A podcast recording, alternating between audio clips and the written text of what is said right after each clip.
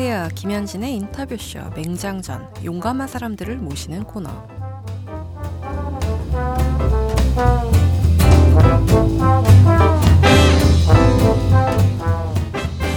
오늘은 드디어 여자분을 모셨습니다.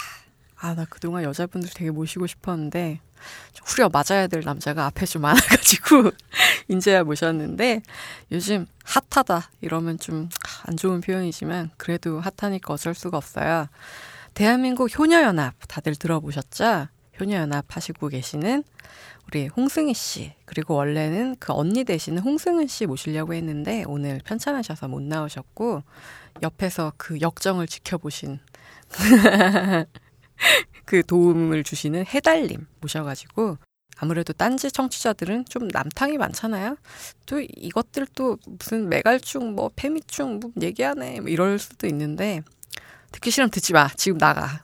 하여튼 페미니즘 이슈 등등 여러 가지 얘기해 보겠습니다.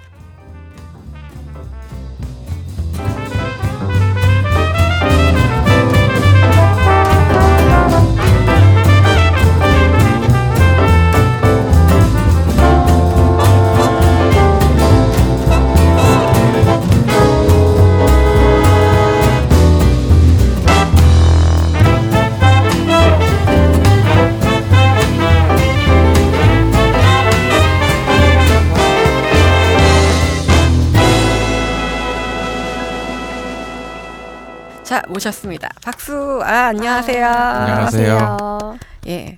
홍승희 씨는 제가 원래도 해달님도 그렇고 원래 한 1년쯤 전에 먼저 뵌 적이 있어요. 제가 지금도 기억나는 게 아, 그리고 홍승은 씨 별로 안 예뻐서 동생 질투한다는 새끼들 잘 들어라. 내가 봤는데 언니도 이쁘게 생겼다. 제가 이제 라종일 교수님하고 책을 내고 북 콘서트를 하는데 맨 앞에 되게 이쁜 자매 둘이 앉아 있는 거예요. 더 옆에 그리고 덩치가 좋은 남자가 이렇게 보디가드처럼 와 있었는데 되게 둘이 닮았는데 이뻤어. 그래갖고 내가 아 괜찮은데 이러면서 막 봤었거든요. 왜냐하면 제 북 콘서트는 용산에서 컴퓨터 조립한 아저씨들이 단체로 막 오고 그래요. 난, 난 그런 점을 되게 좋아하지만 하여튼 예쁜 아가씨들이 와가지고 되게 좋았는데 이제 마이크를 달라고 다들 잘 안 나서잖아요, 여자들은. 그때 마이크 달라고 하시더니 그때 승희 씨 왔죠. 네. 승희 씨가 아 지금 사는 게 너무 암담하고 앞이 참 안 보이고 사회가 너무 그렇다. 참 어떻게 하면 좋겠냐. 그런 얘기를 하더니 굵은 눈물방울을 뚝뚝 떨어뜨리는 거야. 그리고 나 진짜 어떻게 해야 될지 모르겠어 갖고 옆에 그 점잖은 라종일 선생님을 놔두고 선생님 저기 잠깐만 죄송합니다. 그리고 정말 너무 진심으로 예 사는 게 족같죠? 막 이랬어요. 근데 알고 보니까 나중에 그분이 어 이분인 거예요. 그래가지고 야 참 되게 좋다. 그리고 이메일도 몇 번 주고받고 했었는데 역시 내 책을 읽는 사람이 몇 되지 않지만 다 훌륭한 사람들이야. 이러면서 이거 뭐라 그러지? 낙곰수 때 뭐 이렇게 뭐 뭐뭐 뭐, 뭐 하여튼 자기 자신을 향해서 칭찬하는 거 뭐 있었잖아요. 그런 걸 제가 해봤는데 하여튼 이렇게 다시 만나 뵙게 돼서 에? 아, 맞아 깔때기. 어 이렇게 깔때기 한번 대봤어요. 저 안 그러는 거 잘 아시죠? 청취자분들. 하여튼 이렇게 만나 뵙게 돼서 굉장히 또 반갑고 좋습니다. 근데 또 우리가 효녀라는 말은 거의 사어잖아요. 근데 어떻게 발상하게 되셨어요? 어, 사실 효녀라는 말이 지금은 마음에 들진 않지만 네. 어버이에 대한 패러디로 네. 즉석에서 만든 이름이에요. 아, 그렇죠. 어버이의 대척점에 네. 있구나. 네. 사실 효녀는 아니지만 네. 아니 효녀죠. 그 거국적으로 대승적으로 봤을 때이 네. 나라를 향한 효녀가 아닌가. 네. 그러면 어, 이 두 분의 인생 역정을 먼저 좀 들어볼게요. 제가 페이스북에서 대강 보긴 했는데 그래도 우리 청취자들한테 이 네. 효녀는 어떻게 형성되었는가 한번 좀 아. 간단히 들려주세요. 네. 어디서부터 어디까지 말씀드려야 될지 모르겠지만 태어나서부터 아 태어나서부터요. 네. 저는 언니랑 어, 두 자매고요. 어, 어렸을 때 부모님이 좀 일찍 이혼을 하셨었어요. 음. 그래서 언니랑 거의 둘이서 자라다시피 해서 음. 이렇게 지내다가 좀 학교가 되게 답답했어요. 틀에 박힌 교육 제도가. 그래서 그런 고등학교를 가지 않고 검정고시 보고 그 언니도 검정고시 네 봤죠? 언니도 언니까지 오셨으면 여기 네 명 중에 세 명이 자퇴생 검정고시 동문일 뻔했어. 저도 그렇잖아요. 네. 너무 좋아요. 네. 고등학교 그러니까 중학교는 다니신 거예요? 네, 중학교 네. 졸업하고 네. 이제 검정고시 보고 그때 2008년 촛불 집회 때 처음 이제 광장에서 집회를 참여했었고 저도 그렇습니다. 아, 네. 그 이후로 계속 학생 운동하고 네. 그러다가 좀 힘든 시기를 거치면서 좀 그림을 그리게 됐어요. 우연히 음, 네. 그림 그리면서 좀 마음에 있는 막 상처들 힘든 네. 것들을 그림으로 표현하다가 나중에 세월호 참사 이후에 저 같은 경우엔 거리로 나와서 이제 퍼포먼스도 하게 된 거고요. 네. 근데 이제 세상이 바뀔 기미는 안 보이고 그래서 네. 그때 작가님 콘서트 가서 막 울게 됐었고 그 이후로 네 이렇게 지내오고 있습니다. 예, 원래 네. 혁명은 점진적인 거니까. 네. 제가 그때도 대강 그런 얘기를 했던 것 같은데 안 되면 또 어떻게 하겠냐 막 이러면서 네. 약간 무책임한 소리 했었지만 역시 혁명은 점진적인 것이다. 제가 그런 비슷한 얘기를 리영현 선생님 생전에 가가지고 얘기를 하면서 징징거린 적이 있어요. 울지는 않았는데 아씨 세상 안 바뀌고 이러니까 저를 빤히 보시면서 몇몇 사람이 경찰서에 가야 돼, 뭐 이러시더라고요. 감옥도 가야 되고 난 안 가, 뭐 이런 음. 얼굴로 쳐다보긴 했는데 음. 사회는 나선형이기 때문에 돌면서 바뀔 것이다. 근데 그 나선형을 돌리는 분들을 오늘 모신 것 같아서 굉장히 기분이 좋아요. 저희 방송이 지금까지 그 나선을 거꾸로 돌리는 분을 많이 모셨거든요. 되게 힘들었는데 우리 해달님은 어떤 인생 역정을 걸어오셨나요? 네, 안녕하세요. 저는 사실 여기 홍승희 씨나 홍승은 씨에 비해서 전혀 다른 인생을 살았던 것 같아요. 그냥 저는 지금까지도 쭉 제도권 교육을 받고 있고 앞으로도 계속 이쪽에서 몸을 담을 생각을 하고 공부를 하고 있어요. 사실 대학교 들어와서 아무 생각 없이 좀 살다가 좀 못된 선배들을 만나서 음. 그런 되게 이쪽에 입문하신 분들이 그렇듯이 좀 불온한 책들을 읽고 불온한 생각을 좀 갖게 됐는데요. 되게 클래식한 역정이다. 네. 그래서 되게 그 색다를 게 없어요. 그냥 여기 들으시는 분들이나 많은 분들이 겪으셨던 그런 인생 경로를 통해서 살았고요. 다만 이제 직장 생활을 하면서 춘천에 오게 됐어요. 그래서 그 인연에 서로 다 알게 됐고 지금까지 이제 이런 활동을 쭉 해내, 해오고 있습니다. 직장은 지금 다니고 계시는 건가요? 지금 안 다니고 있어요. 네. 그러면은 지금 홍승은 씨가 하고 계시는 춘천의 인문학 카페 36.5 음. 이거 운영을 참여하고 계시는 건가요? 네, 그거 운영 같이 하고 있고요. 추가적으로 제가 연구소를 따로 하나 만들었어요. 아, 제목 들었습니다. 네. 빵점 네. 연구소라던데. 네. 어떤 연구를 하실 건가요?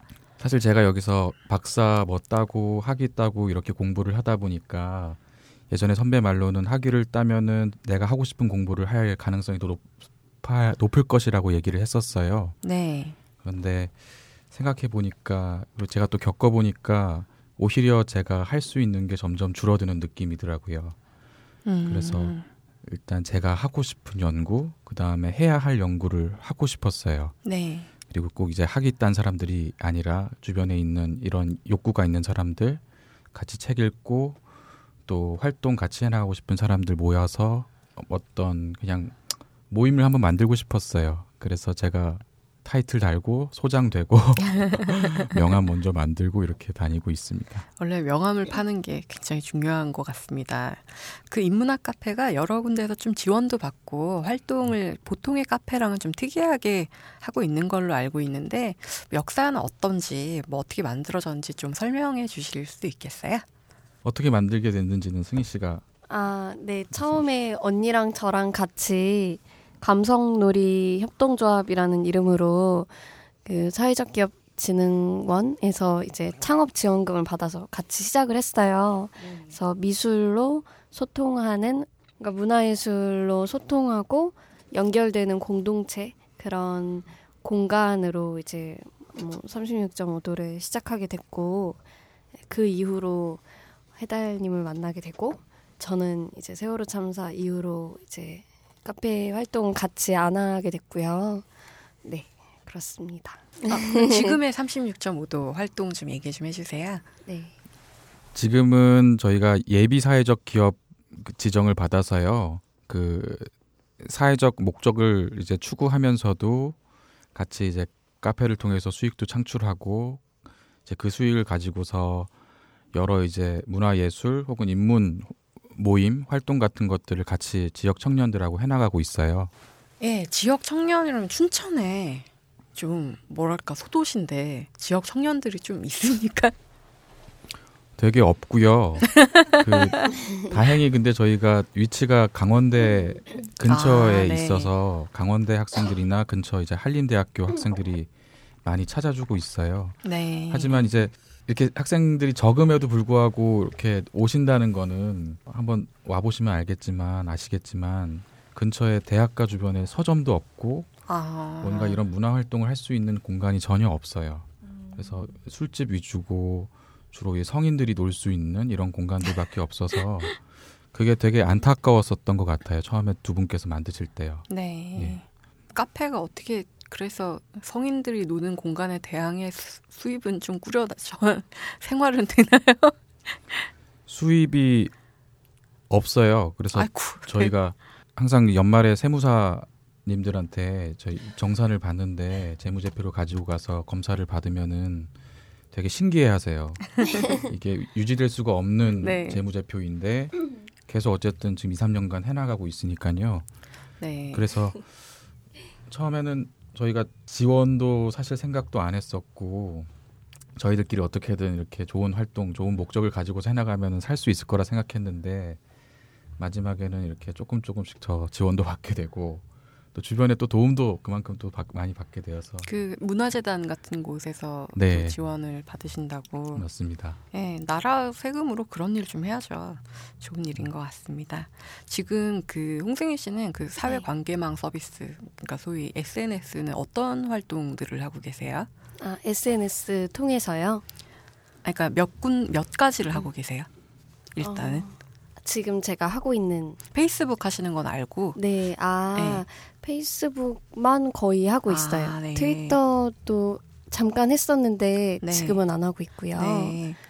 그글 쓰시는 게 거의 저는 이제 직업적으로 글을 쓰는 제가 되게 부끄러울 만큼 글을 정말 되게 잘 쓰시더라고요. 어, 사유도 되게 깊고 아 그래서 제가 되게 아우 쪽팔려 이러면서 막 그랬는데 아 그런 사유와 글 솜씨가 어떻게 성장하게 됐다고 생각을 하세요?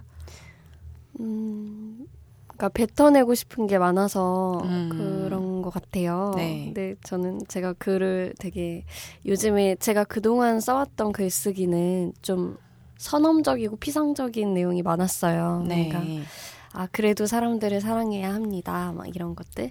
근데 이제 네. 요즘에는 진짜 삶에서 나오는 좀 더 구체적인 내 이야기를 쓰려고 노력을 해요. 네. 근데 그게 되게 어렵더라고요. 네. 네. 되게 창피하죠 그런 얘기 쓰려면. 네. 학생 운동 하면서 좀 네. 많은 어려움이 있었다고 아까 그러셨는데 네. 어떤 종류였는지 여쭤봐도 될까요? 음, 아무래도 사실 얼마 전까지도 그런 게 있었는데 네. 사명감 어떤 음, 정말 사람들을 위하는 게 뭘까? 그리고 어떻게 하면 세상이 바뀔까? 이런 것들을 계속 고민했던 것 같아요. 학생 운동할 때도. 그래서 그 사명감에 하는 운동이 내 삶을 어, 되게 역설적이게도 소외시키게 되더라고요. 그쵸, 내가 정말 네. 원하는 거, 그리고 일상 속에서 느끼는 작은 폭력들, 네. 이런 젠더 문제도 되게 부차적인 것들로 여겼었고 사실 그래서 그 속에서 소외되고 있는 제가 되게 많았던 것 같아서 그런 억압된 영혼이 막 이제 네 학교 졸업하면서 그래도 많이 풀리게 됐던 것 같아요. 때. 그게 나이로 치면 제가 이제 네. 큰 언니 뻘인데 저 지금 계속 조심하려고 하는 부분이 어떤 거냐면 아 뭐 저 나이 때 얼마든지 예쁜 거 좋아하고 그럴 수 있는데 참 기특하네 이런 생각을 하려고 하는 제 자신이 자꾸 튀어나오려고 해가지고 네. 되게 조심하라고 있는데 저도 역시 그 나이 때 그런 시선 무지하게 많이 받았거든요. 네. 그게 되게 괴롭고 싫었었는데 음. 나도 모르게 이런 생각을 하고 있는 걸 보니까 되게 좀 아우 좀 되게 그래요. 저도 막 벌거벗은 것 같고 기분이 그런데 그런 시선들이 많잖아요. 네. 좀 아이고 기특하다. 특히 진보 음. 남성들 아저씨들한테 음. 아이고 이쁘다. 근데 자기 자식이 그런 활동하면 절대로 싫어할 거면서 남의 자식들이 그런 거 하면 되게 좋아하는 네. 그런 분들이 많은데 그렇게 소위 뭐랄까 귀여워하고 기특해하고 음. 그런 시선을 볼 때 어떠세요? 네. 처음에는 별 생각 없었는데 지금은 좀 불편하고 네. 사실 제가 어떤 희생을 하거나 그런 게 아니라 진짜 그냥 내가 행복해서 네. 내가 좋은 일이기 때문에 하는 것들인데 네. 마치 이제 그분들은 어떤 자기의 진영 논리 속에서 그거에 보탬이 되는 일을 하고 있다는 것에 이제 고마워해 음. 주시는 것 같아요. 근데 그런 어, 마음 자체는 되게 감사한데 뭔가 어 이번에 효녀연합 두고서도 그렇고요. 네. 되게 모든 사람들이 다 이렇게 할 수 있고 다 어, 그냥 저도 인간으로서 하는 건데 되게 제가 여성이고 젊기 때문에 좀 다르게 느껴지시는 게 있는 것 같긴 해요. 뭐 누구나 이렇게 할 수 있다라고 얘기를 하셨는데 사실 잘 몰라요 사람들이 어떻게 참여를 할 수 있는지 지금 음. 36.5도는 그 언니가 이렇게 하고 계시는 거고 홍승희 씨는 그 신촌의 문화대학 인가 아, 제가, 예, 네. 그런 거 하신다고 들었는데 소개 좀 해주세요. 네.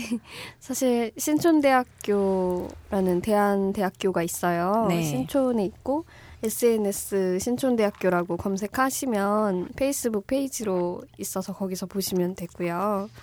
네, 이번에 효녀연합 퍼포먼스 이후에 좀 여러 사건 거치고 제가 지금까지 해왔던 모든 활동들을 다 중단한 상태예요.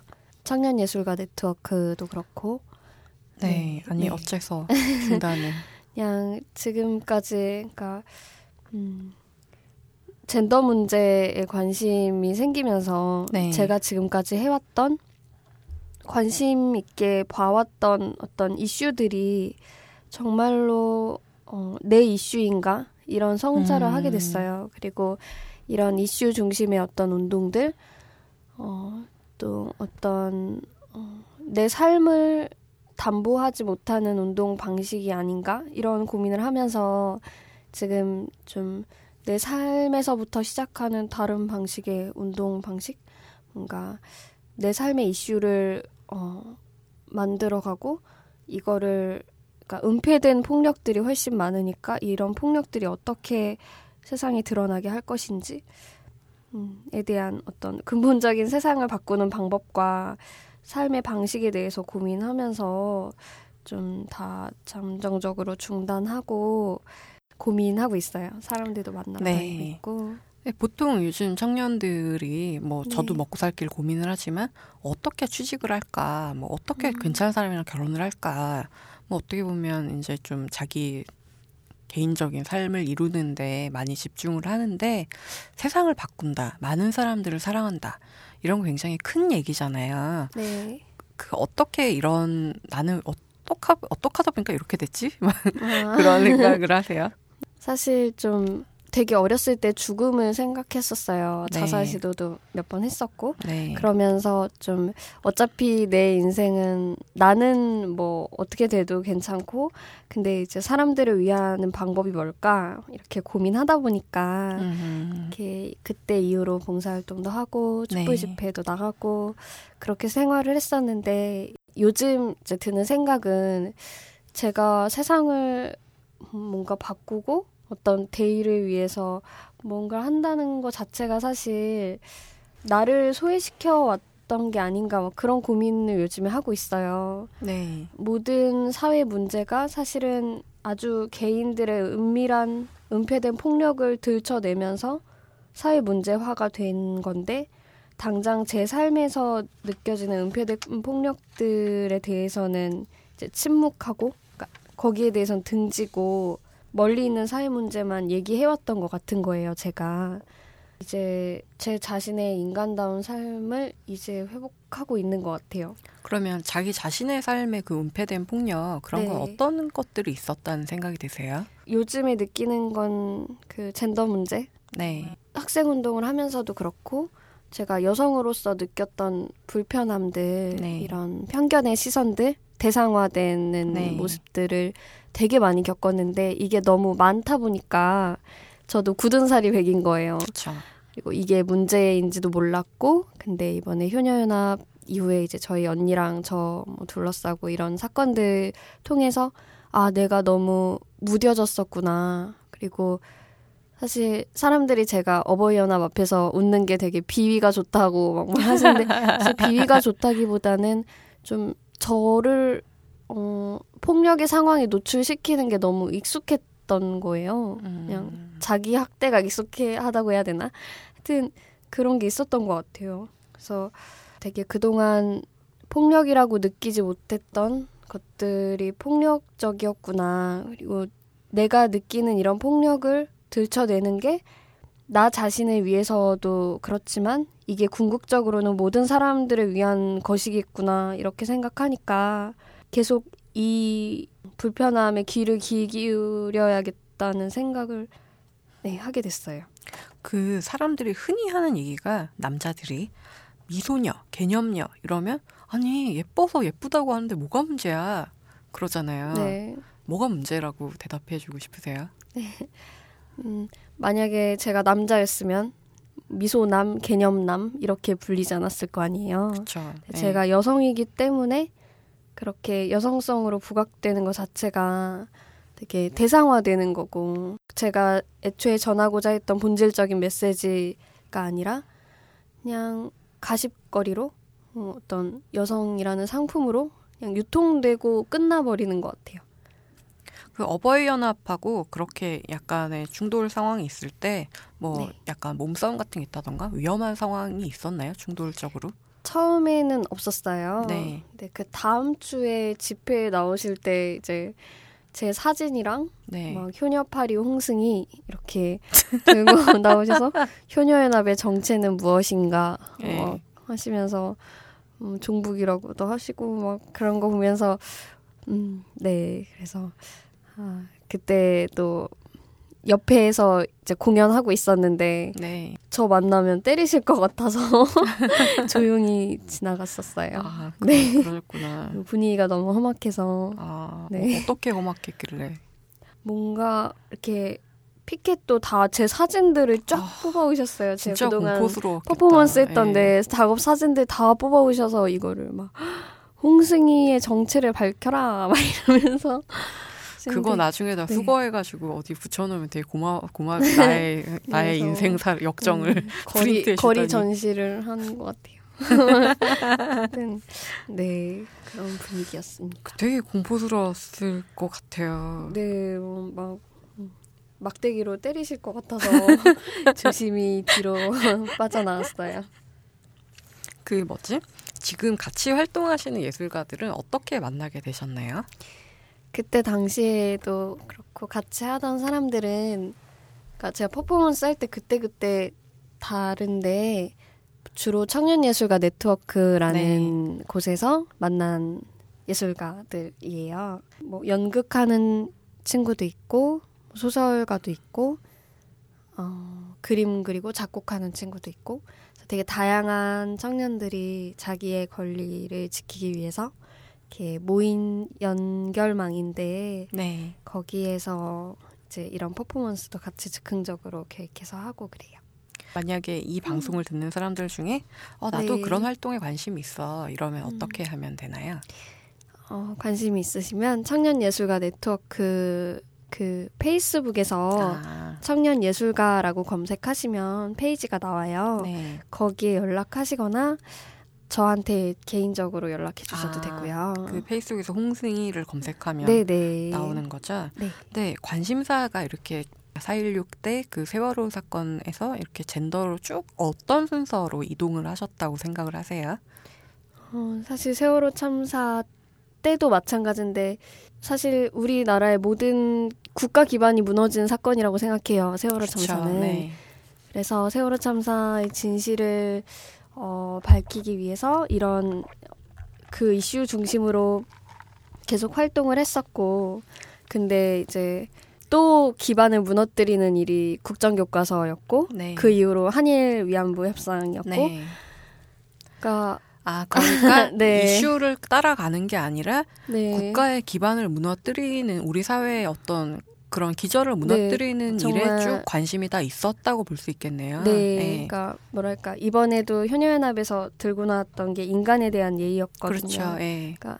최소한의 인간에 대한 예의, 그러니까 인간을 저버리는 역사도 팔아버리고 이런 그냥 비상식적인 건 막아야겠다는 네. 그 되게 절박한 심정으로 네. 이렇게 튀어나가게 됐던 것 같아요. 네. 그래서 지금도 여전히 그런 절박한 심정이 있긴 한데 이제 이 절박함 속에서 내가 보지 못했던 것들이 있다는 걸 이번에 성찰하게 된 거고요. 마치 전쟁터에서 막 총알이 날아다니는데 거기서 민주주의나 여성의 불편한 목소리들 이런 게 사치처럼 여겨지잖아요. 그렇죠. 그런 아주 상황 속- 옛날에도 모 네. 정치인이 그 성폭력 사건에 대해서 파도가 치고 있는데 뭐 조개 줍고 있는 소리 하고 있네 뭐 이런 그러니까요. 식으로 말씀하신 적이 있죠. 네. 아니 나한테는 조개가 중요하다니까 막 이렇게 맞아요. 말할 수도 없고 조개에 내 목숨이 걸렸어 네. 이런 걸 수 있는데 아 한숨이 조금 나오고 있는데 이번에 저도 이 사건에서 되게 느꼈던 게그 진보 마초라고 스스로 부르는 사람들이 저희 언니가 이제 효녀연합에 대해서 아니 진보랑 마초는 진보 마초라고 나는.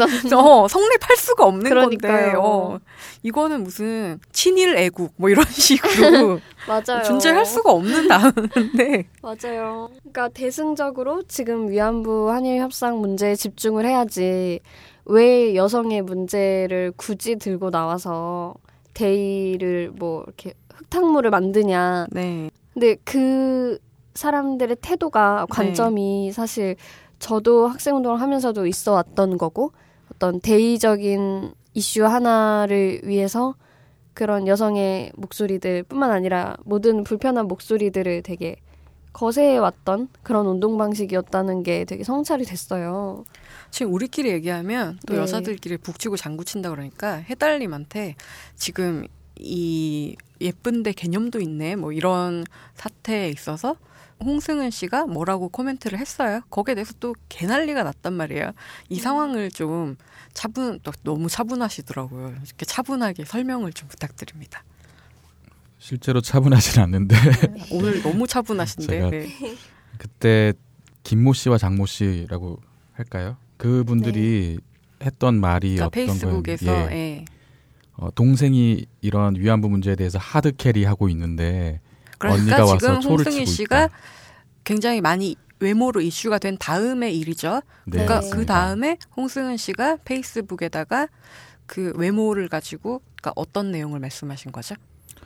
어, 우리가 지금 수요 집회 위안부 문제를 제기했던 네. 수요 집회가 벌써 천 번 이상이 있었는데요. 네네. 이제까지 그분들 거기 참여하셨던 분들이 제기하셨던 메시지에 대해서는 관심이 별로 없었다가 이번에 어떤 얼굴도 예쁜데 개념도 있는 홍승희 씨의 등장으로 인해서 네. 이렇게 이슈가 된다라고 하는 게 어떻게 보면은 어, 그 안에 외모라고 하는 것 네. 그러니까 항상 이슈 메이킹을 받는 그 요소들 중에 한편으로는 외모가 너무나 부각되어 왔다는 게 보였었나 봐요. 홍승 홍승일 씨 입장에서는. 네. 그러니까 사실 아니, 누군가를 그건 누가 봐도 보이니까. 네. 위안한다라고 하는 거. 그러니까 남자가 여성이 남성을 위안해 위안해야 한다라고 하- 보는 그 입장. 네. 그러니까 위안, 위안부 종군 위안부를 우리가 착취라고 해야 되나요? 그런 현상이 일어났던 기반에 아, 나 무슨 말인지 알 네. 것 같아. 나 제가 개념 있는데 예쁘기까지 하니까 음. 내 마음이 너무 기뻐. 이런 거잖아. 네. 네. 사실 그런 시선 안에 네. 이런 것들도 같이 포함되어 있다라고 하는 의미에서 이런 제기를 하셨던 건데 네. 여기에 대해서 왜 너는 왜 이렇게 예민하게 개념도 이- 있고 얼굴도 네. 예쁘다고 하는 건 칭찬인데 네. 칭찬을 칭찬으로 받아들이지 못하고 네. 네. 이렇게 예민하게 구느냐라고 이제 제기를 계속 하셨던 거죠. 거기에 좀 자세하게 얘기 좀 해주세요. 처음 저도 음. 몇번 봤을 때는 아니 칭찬을 왜 칭찬이라고 듣지 못하고 뭐 이 정도였는데 갈수록 인신공격의 성폭력적인 발언이 있었다고 들었어요. 어떤 것들이었나요? 이제 그런 제기들을 계속 받다 보니까요. 네. 거기에 이제 설명을 하- 해드리게 되잖아요. 네, 실상 우리가 얘기했던 것은 단순하게 예쁘다고 하는 말을 쓰지 말자 혹은 뭐 이게 나쁘다라고 말하는 게 아니라 네, 그렇게 지금 말하고 있는 우리의 맥락 그 다음에 네. 실제로 위안부 할머니들이 피해를 겪었던 그 근원적인 문제들을 네, 함께 놓고서 보면은 우리가 성찰할 여지가 있다. 그래서 성찰을 네. 하면서 혹은 내가 어떤 폭력을 가할 수 있다라고 하는 것을 경계해 가면서 얘기하는 네, 것을 얘기하고 싶었던 건데 네, 이게 예쁘다라고 하는 그 말의 초점이 계속 맞아서 네, 실제로 그거를 아예 뭐 그럼 예쁜 사람한테 예쁘다는 말도 못하냐 이런 식으로 이제 비판을 하게 되니까 답답했던 거예요. 네. 그러다 보니까 더 이상 얘기도 하고 싶어지지 않고 아마 차단을 하게 됐고 네. 또 그게 거기서는 이제 그냥 일방적으로 이렇게 차단하더라라고 하는 어. 것 때문에 더 이쪽에선 열을 받아서 이 커뮤니티 안에서 또 욕을 하시고 어 떤 특정한 정해진 커뮤니티가 있는 건 아니죠. 그냥 어떤 느슨한 연합인 거죠.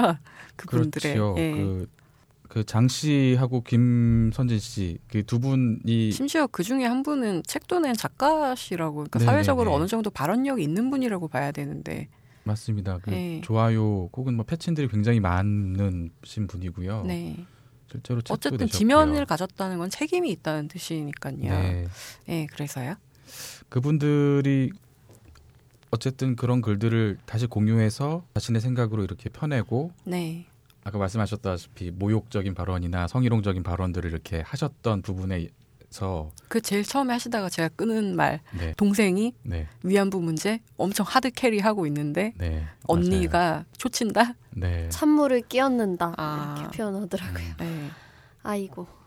이제 그 과정에서 막 이제 언니의 성장 과정이 궁금하다, 피해 의식이 있는 거 아니냐, 뭐 질투한다 동생을 네. 막 말도 안 되는 소리. 어, 그런 얘기를 계속 하셔서 사실은 좀 참을 수 제가 없을 언니를 본 왔죠. 입장에서 얘기하는데 야 씨발 예쁘다니까 내가 진짜 방송할 때 욕 절대 안 하는데 그쵸 성년이 예뻐 예쁘다고 맞아요. 되게 닮았어 아이씨, 거의 비슷하다고 보면 돼 근데 갑자기 막 화를 막 내네 저는 또 이제 그 네. 두 자매분들을 다 알고 있어서 네. 사실 되게 사이가 또 안 좋은 것처럼 비춰지더라고요 SNS 상에서는요. 예 근데 또 그런 것도 아니었는데 아니 당장 그저께까지만 해도 승희 씨가 같이 집에 있다 갔는데 네. SNS 상에서는 되게 두 분께서 사이가 안 좋은 것처럼 이렇게 비춰지고 거의 이제 굉장히 악질적이다라고까지 느껴진 게 무슨 카인과 아벨이요 음. 이런 심한 네. 정말 질투하는 큰 애의 이런 거는 처음이야 뭐 이 정도로 되게 심하시더라고요. 맞아요. 그리고 이 몇몇 분이 굉장히 또 성폭력적으로 야 누구누구는 발언을 이렇게 하는 걸 보니까 내가 좀 만져줘야 되겠다. 뭘 만져? 어딜 만질 건데? 그래 잘 만져? 잘 만지는 것도 아니잖아. 아 진짜. 아니 또 해명이 더 가관이더라고요. 예. 음. 그 만진다라고 하는 것은 이 물리적인 만진다라고 하는 게 생명 물건을 네, 음. 물건을 만지거나 아니면 뭐 다룬다라고 하는 의미에서 만질다 만진다고 할 경우에는 그 대상이 사물이어야 된대요. 근데 음. 자기는 홍승은 씨를 인간이 아닌 사물로 취급하기 때문에 인간 이하의 어, 병신으로 그냥 다룬다라고 하는 의미에서 만진다라고 음. 썼, 썼다라고 이렇게 국어 대사전으로 후려 맞을 소리를 하고 있네. 예. 이게 네, 해명인지 또 이차적인 모욕인지 모를 말들을 그러니까요. 계속 하시더라고요. 언니를 물건으로 취급한다는 거잖아요. 홍승은 씨도 페이스북에 사진을 올리고 그러신 적이 있나요? 거의 없어요. 그러니까 상상을 지금 하는 거잖아요. 되게 못생겼을 것이고 신데렐라처럼 구박을 했을 것이고 콩쥐와 음. 팥쥐 같이 이렇게 했을 것이다. 도대체 그들은 왜 그러는 것인가? 어떻게 생각하세요? 뭐 제가 똑같이 이런 말을 돌려드리면은 안 좋을 수도 있겠지만 그분들의 성장 과정이 좀 궁금하고요. 아마 김선진 씨 같은 경우 실명 거론해도 되죠? 네.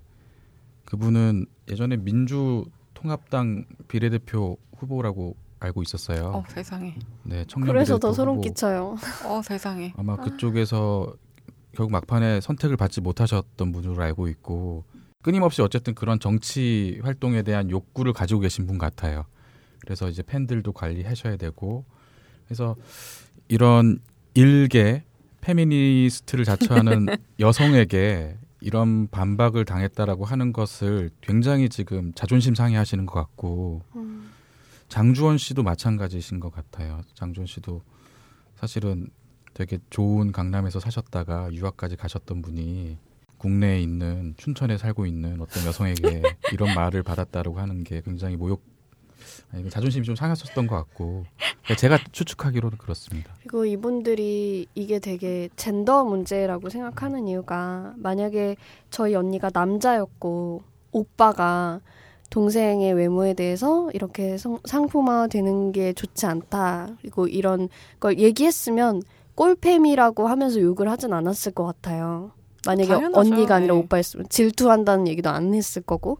근데 이분들이 옛날부터 조금이라도 여성이 불편함을 얘기하는 꼴팸이 같은 사람들을 계속 물어뜯어 왔더라고요. 그래서 이제 저희뿐만 아니라 이런 피해자들이 많이 있다는 걸 알고서 이제 같이 공동으로 대응을 하고 있는 건데 되게 페미니스트에 대한 혐오 이런 게 있는 정서 속에서 일어난 사회적 문제라고 생각해요. 사실 그분들보다 더 소름 끼쳤던 게 그분들이 그런 게시글을 올렸을 때 되게 많은 분들이 노란 리본을 프로필 사진으로 해놓고 소녀상을 세월호, 네 소녀상을 프로필 사진으로 해놓은 분들이 거기에 좋아요를 누르고 되게 많은 분들이 그분들 팔로워하고 있고 그게 너무 무섭더라고요. 그러니까 아 제가 그동안 동지라고 아 그러니까. 함께하는 사람들이라고 생각했던 사람들이 이런 기초적인 인권 감각, 어떤 인간에 네. 대한 예의도 없는 상태에서 우리가 도대체 정권을 교체한다고 해서 뭐가 달라질 것이며 정말 이게 바- 맞나 이 변화 방식이? 그래서 되게 회의감도 많이 들었어요. 그런 사람들이 정권 잡으면 또 나경원 한 명 만들어갖고 해외 갈 때마다 데리고 다닌 거지. 진보 네. 나경원 만들어가지고. 맞아요. 예. 제가 이제 그 피해 사례를 캡처한 거를 보다가 네. 깜짝 놀랐던 게 돼지 같은 오크, 그러니까 진정한 페미니스트는 orc라 이거지. 못생긴 돼지 페미니스트들이 만들어 놓은 인권을 이렇게 얼굴이 좀 괜찮은 애들이 다 따먹는다. 그 과실을. 아, 그런 글을 봤는데, 끔찍하다. 아, 진짜. 아, 이 정말 이거 들으시는 딴지 청취자들만이라도 이런 걸 좀 조금이라도 알아주면 참 좋겠어. 너무 너무 속상해 진짜. 근데 또 이런 얘기를 저는 평소에 늘 조근조근 하는 편이에요. 조근조근 네. 조근조근 설명하다가 막 씨발 이러고 정말 방송 처음으로 욕하고 막 하여튼 이랬는데 이렇게 공개적으로 어떤 여성 혐오적인 페미니스트를 혐오하는 이런 발언 말고 좀 개인적인 치근거림 이런 건 없었어요? 어, 많이 있었어요. 어차, 네. 막 후원 계좌가 제 핸드폰 번호예요. 네. 그래서 계좌를 공개해 놔가지고 제 네. 핸드폰으로 실제 막 연락이 오기도 하고 뭐래요? 뭐 만나달라고 막 하는 분도 있었고. 아이쿠, 네. 네. 근데 사실 그런 것도 그런데 이제 되게 개인 메시지로 그런 네. 게 많이 와요. 나대지 말 마라. 아. 너 매갈년이었지 막 이러면서 어. 얼마 전에는 페이스북에 김치녀 무슨 페이지가 있는데 네. 거기에 또 효녀연화 퐁승이의 역겨운 실체가 밝혀졌다 하면서 네. 메가를 한다. 네. 그래서 제가 쓴 글에 이제 여, 여성 혐오 정서가 얼마나 위험한지 네. 거기서 메갈리아에 대한 언급이 있었는데 메갈리아만 가지고 혐오를 뭐 비판하는 게 어, 정당하지 않다. 네. 다른 배경들을 봐야 한다. 막 이런 취지의 글인데 그걸 가지고 홍승이 메갈련이다, 멧돼지다, 막 이러면서 그게 일베에도 똑같이 올라갔더라고요. 네. 지금 고소하고 있는데 네. 어쨌든 그러니까 되게 종북이라는 비판도 되게 많이 받았었어요 처음에. 네. 근데 그런 건 괜찮았거든요. 네. 근데 이번에 어, 메갈련이다, 꼴팸이다 네. 이런 욕을 들으면서 사실 같은 진보라고 하는 분들조차 저에게 속았다. 막 같은 편인 줄 알았는데 얘도 꼴통이다. 페미니스트였어! 이러면서 꼴팸이다. 막 네. 그런 걸 보면서 진짜 막 어, 되게 이상했어요. 저의 존재는 그대로인데 네. 그렇게 오징어 씹히듯 막 씹히고 그러니까 뭔가- 무슨 아. 벌레를 본 듯이 "헉, 세상에 네. 이거 페미니스트잖아 뭐 이런 식으로 맞아요. 놀래시는 것 같은데 네. 우리 사회에는 페미니스트가 거의 나병 환자나 뭐 에이즈 환자처럼 이런 병을 폄하하고 이런 건 아닙니다만 어쨌든 그런 바이러스를 보유한 듯이 굉장히 그냥 욕이 됐어요. 네. 이게 왜 그럴까요, 도대체? 저는 이게 진짜로 혐오가 많이 퍼지고 있잖아요. 네. 근데 가장 만만한 상대가 사실 여성이기 때문인 것 같아요. 그 열등감이 그 기저에 있다고 생각하거든요. 그 열등감을 어, 어 뭣도 아닌 애들이 저 여자들 막 거슬리고 그래서 김치녀, 된장녀 이런 대상을 만들어 놓고 저도 김치녀라고 막 하면서 아니 근데. 거슬린다는 게 참 이상한 네. 게 거슬리는 짓을 한 적도 없잖아. 네. 어, 뭐 나댄다고 돼. 자꾸 그런 말 되게 많이 나대라 나대지 말라 나도 그만큼 고통을 당했는데 너는 이만한 고통 가지고 왜 뭐 엄살이냐 이런 식의 표현이 되게 많아요. 음. 그러니까 너, 너무 이렇게 검열과 막 자기 억압이 심하고 자기 학대를 하는 게 익숙한 현대인들의 이런 아. 삶의 방식에서 나오는 거인 것 같아요. 저는 이런 이번에 되게 느낀 게 제가 여성으로서 이런 불편함을 말하고 이번에 공동 대응한 이 사건 자체가 되게 가볍고 사소한 사건이 아니라고 생각하거든요. 정말 다 같이 성찰해야 되는 문제고 단순히 김 씨, 장 씨의 문제 이전에 그쵸. 그래서 너무 중요하다고 생각해서 계속 어, 이런 얘기를 하려고 하는데 되게 많은 분들이 승희야 너는 큰 일을 해야지 왜 작은 일에 그러냐 막 왜 큰일이 뭔데 뭐 남북. 통일? 어, 그러니까 수소 폭탄 저지? 네, 근데 제 저와 사실 함께 활동했던 모든 사람들이 다 그렇게 저한테 얘기를 해요. 아이고. 그래서 너무 에이. 외로운 거예요, 진짜. 네. 아니 젠더 문제 이고 이거는 분명한 그리고 사회 문제와 개인의 문제 어떻게 네. 떨어질 수 있냐. 나는 이거 정말 중요한 거라고 생각하기 네. 때문에 하는 거다. 근데 제가 오히려 너도 먹물 아니냐. 너도 결국 어 너의 문제 속에 있는 거 아니냐. 혹은 피해 의식이 있는 거 아니냐. 이렇게 기존의 페미니스트에게 해왔던 그 편견을 그대로 저한테 바라보는 거예요. 동지라고 믿었, 믿었던 사람들조차도. 거기서 오는 그 외로움이 너무 컸어요. 그래서 아 정말 에이. 내가 누구와 혁명을 하겠다고 했던 거지? 그래서 이제 춘천에 지금 지내는 것도 이런 얘기가 통하는 사람이 없는 거예요 주변에 네. 언니밖에 없어요. 네. 언니랑 해달님이랑 같이 있는 분들. 네. 네. 참 제가 대신 하고 싶은 얘기가 이게 큰일이에요. 이게 네. 다른 게 큰일이야. 이게 큰일. 지금 한국이 하, 여성의 전화 통계로 2014년에 3일에 한 번 여성이 범죄를 당하고 지금 사우디아라비아보다 여성 범죄자 여성 범죄자래. 여성이 범죄를 당하는 확률이 세계 1위를 달성했습니다. 음, 그게 또 이런 얘기하면 또 해일에 조개 죽는다고 하겠지. 그렇죠. 난 지금 조개를 죽겠다고. 조개가 지금 존나 중요해. 이 남성들이 네. 자기가 가해자가 된다라고 하는 거를 못 견뎌 하는 것 같아요. 특히나 진보 남성들이 좀 그런 것 같은데 음. 자기는 언제나 조금 어떤 이런 인간 주류- 해방에 대한 네, 네. 주류 계층에 억압받는 사람이어야 네. 한다라고 자기를 규정하는 것 같아요. 위치짓는 것 같아요. 음. 근데 어느 순간인가 자기가 어, 음. 은연중에 여성에게 가해를 하고 있는 집단이었다라고 하는 거를 이제 안 음. 순간에 이거를 되게 견디지 못하는 것 같다는 느낌이 음. 들었어요. 맞아요.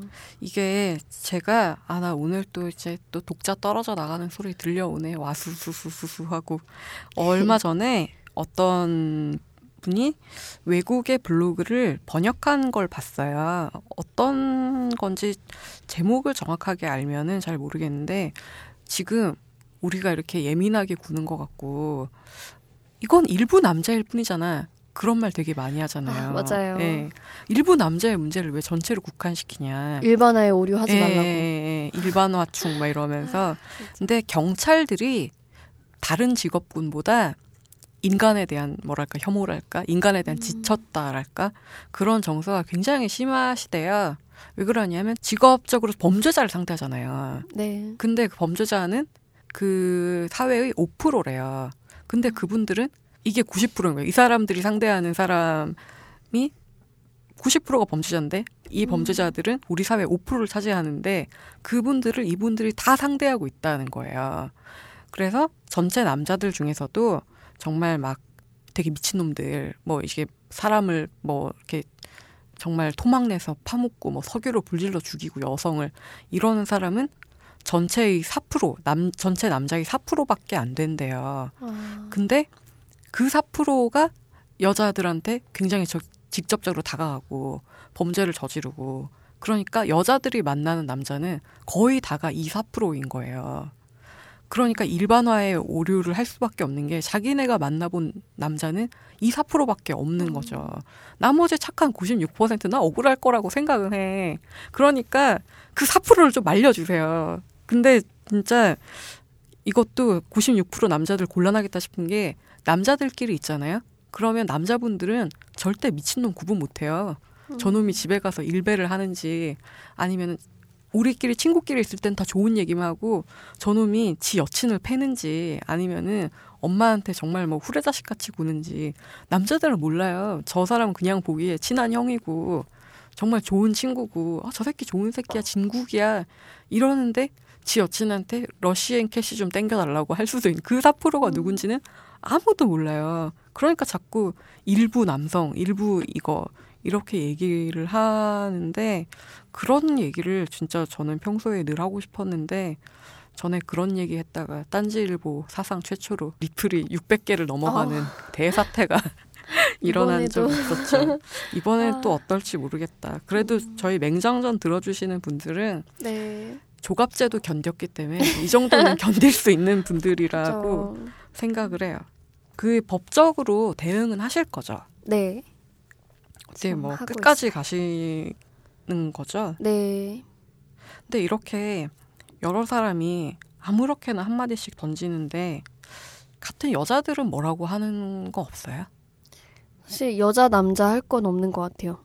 저도 이제 이번에 느꼈는데 여성 혐오 정서가 자신 여성한테도 만연해 있어요. 네, 네. 저한테도 있었고 근데 그분들도 이제 그런 김씨 장씨 이런 분들에게 동조했던 분들도 스스로 아 나는 페미니스트가 아니 아니에요. 나는 휴머니스트예요. 이러면서 어디를 이제- 어디를 싹싹 피해 가려고. 네, 그니까요. 그러니까 되게 그런 분들도 많더라고요. 그러니까 여성 남성의 그냥 문제가 아닌 것 같아요. 사실 본질적으로는 너무 쉽게 여성을 희롱하고 여성을 상품화하고 이런 문화가 너무 일상 속에서 그냥 공기처럼 존재해 버려 버리기 때문에 이것도 너무 자연스러운 거죠. 이제 그분들한테는. 이쯤에서 여성 네. 혐오가 뭐냐 이걸 음. 한번 정리해 봅시다. 여성 네. 혐오 이러면 보통 남자분들이 펄쩍 뛰면서 내가 여자를 얼마나 좋아하는데 뭐 이러거나 네. 난 여자친구도 있어 뭐, 음. 뭐 이렇게 얘기를 하는데 우리가 얘기하는 여성 혐오는 그런 게 아니잖아요. 네. 두 분은 어떻게 생각하세요? 딴지 라디오 청취자 여러분. 여성 혐오란 과연 무엇일까요? 각자의 생각에 귀 기울인 후 맹장전은 입으로 돌아옵니다.